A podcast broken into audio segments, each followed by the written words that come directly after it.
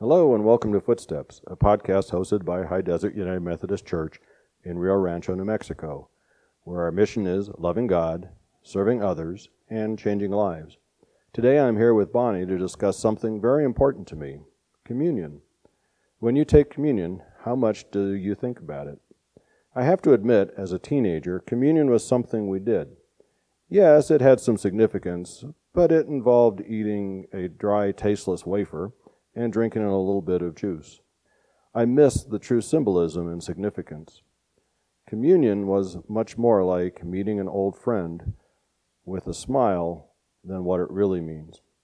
When I was 16, I went to, on a mission trip to Brazil. Again, communion was a nice custom, but not much more. One special Sunday in Brazil, I had the privilege to visit three churches with one of our Brazilian missionaries. What I experienced deepened my relationship with God. On that Sunday morning, I was going with the missionary to visit his churches. The first church was quite a distance out of town. It was kind of cool at that time of year, and as we got a little more than halfway, his Jeep broke down.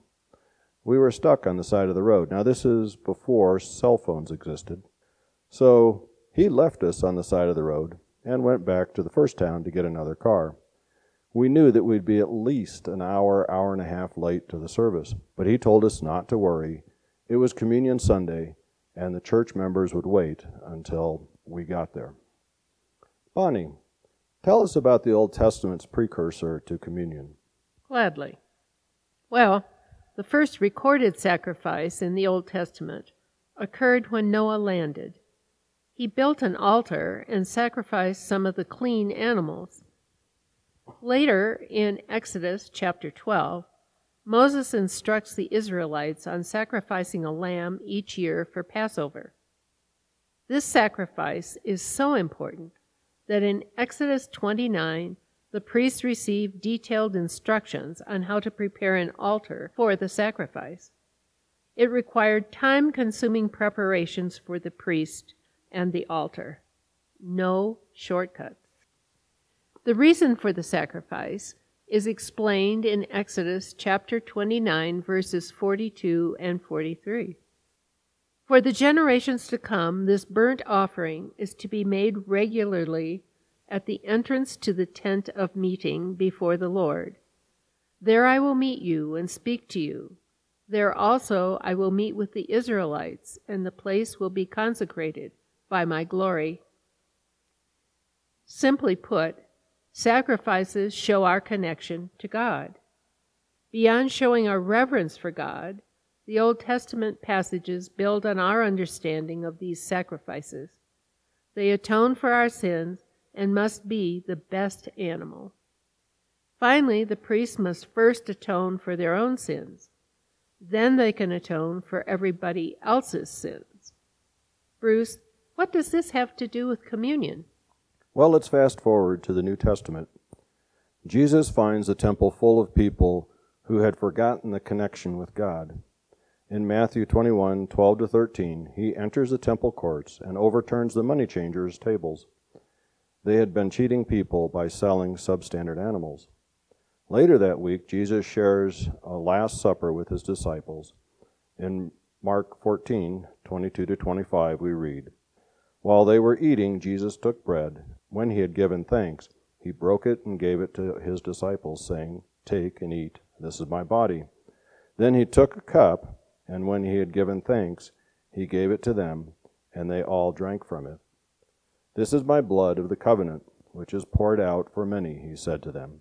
Truly I tell you, I will not drink again from this fruit of the vine until the day when I drink it anew in the kingdom of God. Yes, Jesus' Last Supper occurred on Passover. While the disciples missed it, Jesus was explaining what would become of the sacrificial lamb.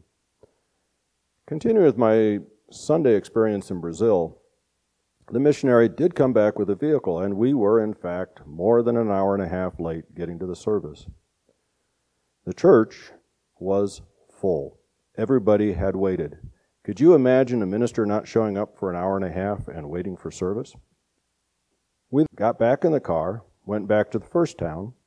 There we were an hour, hour 15 minutes late, had a good service, and then the third service was way out in the country. Now, I'm talking about true country. We had to open two or three fence gates to go through a pasture to get to the church in the middle of nowhere. We were about an hour late to that service, but given the fact it was rural, that was probably pretty much on time. Bonnie, like the Old Testament building on sacrifices, the apostles in the New Testament built on our understanding of communion. What more can we learn? Well, remember, the sacrifice connected the Israelites to God as they atoned for their sins. Since everyone sinned, the priest had to atone for their sins first. But Hebrews 7, verses 23 through 28, puts Jesus in a special position. Now, there have been many of those priests since death prevented them from continuing in office. But because Jesus lives forever, he has a permanent priesthood. Therefore, he is able to save completely those who come to God through him, because he always lives to intercede for them. Such a high priest truly meets our need, one who is holy, blameless, pure, set apart from sinners, exalted above the heavens. Unlike the other high priests, he does not need to offer sacrifices day after day, first for his own sins and then for the sins of the people. He sacrificed for their sins once and for all when he offered himself. For the law appoints as high priests men in all their weakness. But the oath, which came after the law, appointed the Son who has been made perfect for forever. Because we are connected to God through Christ and he is blameless, his sacrifice is enough and does not need to be repeated. In Romans 3, verses 21 through 26, we read, But now apart from the law, the righteousness of God has been made known to which the law and the prophets testify. This righteousness is given through faith in Jesus Christ to all who believe. There is no difference between Jew and Gentile, for all have sinned and fall short of the glory of God, and all are justified freely by his grace through the redemption that came by Christ Jesus. God presented Christ as a sacrifice of atonement through the shedding of his blood to be received by faith. He did this to demonstrate his righteousness, because in his forbearance he had left the sins committed beforehand unpunished. He did it to demonstrate his righteousness at the present time, so as to be just and the one who justifies those who have faith in Jesus. So, Paul tells us that our faith not only connects to God, but Jesus' sacrifice atones us of our sins.